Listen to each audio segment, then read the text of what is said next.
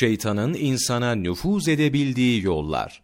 Şeytanın insana nüfuz edebildiği yollar aslında üçtür. Bunlar şehvet, gazap ve hevadır. Buna göre şehvet hayvani, gazap parçalayıcı ve heva da şeytanidir. Buna göre şehvet bir afettir. Ne var ki gazap ondan daha büyüktür. Gazap bir afettir. Ne var ki heva ondan daha büyüktür. Buna göre çünkü namaz edepsizlikten nehyeder.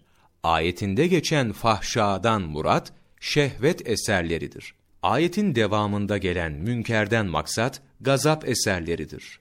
Bağı'dan maksat ise heva eserleridir. Buna göre insan şehvet ile nefsine, gazap ile başkasına zulmetmiş olur.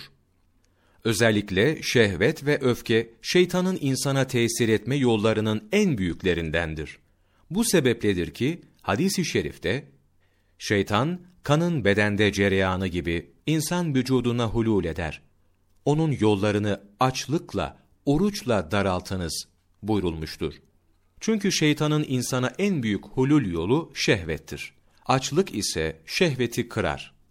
Kötü yolların temeli şehvet, gazap ve hevadır. Bu üçünden doğan şeylerse şu zikredilen yedi şeydir. Hırs, cimrilik, ucup, kibir, küfür, bid'at ve haset. İşte bundan dolayı Cenab-ı Allah yedi ayet olan Fatiha suresini indirmiştir.